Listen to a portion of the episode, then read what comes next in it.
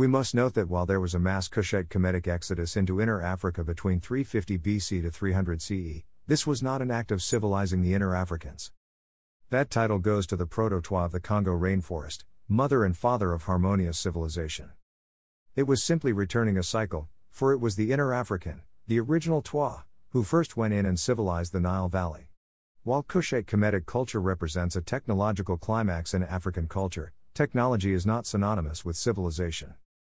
Civilization, the science of harmony with, being civil, the world of man and nature, was first mastered by the Proto-Twa, misnamed Pygmies, of Central Africa.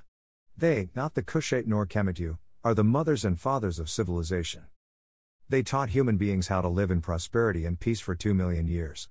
The so called Homo erectus that dates to this period is not a distinct species of man but a race when all of man was a proto-Twa or Twa Papua. While the European system is considered more civilized by some, their system of civilization is unsustainable and is sure to feed on itself into extinction after only 2,000 years of power. That is a mere blink in time compared with the 2 million year sustainability of the Twa system. What is your technology worth if you are not in harmony with the world and nature? You will exhaust all the resources, and your species will become extinct. True civilization is not what you make but what you preserve. Thus, the Twa people of the Congo rainforest remain the most civilized of all man. The Kemetu revered them and documented them as the Anu, the Twa race of man that civilized the Nile and Mesopotamia. They founded the temples of Anu at the Delta and were considered gods by the people of Mesopotamia, who called them the Anunnaki. The people of Papua New Guinea are direct descendants of the Twa settlers of Oceania untouched by an external conquest.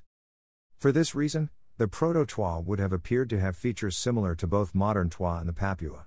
The reverence for the Twa deified as Bes in Kemet. Bes is the divinity of healing.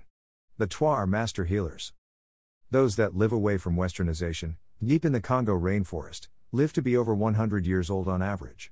They have the science of healing so accurately that they can cure AIDS, cancer, and other ailments. Why the Europeans waged war on them because European society based on sickness turned into a capitalist benefit. A culture that can cure all diseases is an ultimate threat to a corrupt economic system based on the condition as a business. Upon discovering their mastery over all ailments, the Belgians had millions of Twa round up and executed. So, know that though this account highlights the Kushite Kemetic culture, it only respects them as the mouthpiece of civilization, but not as the architects.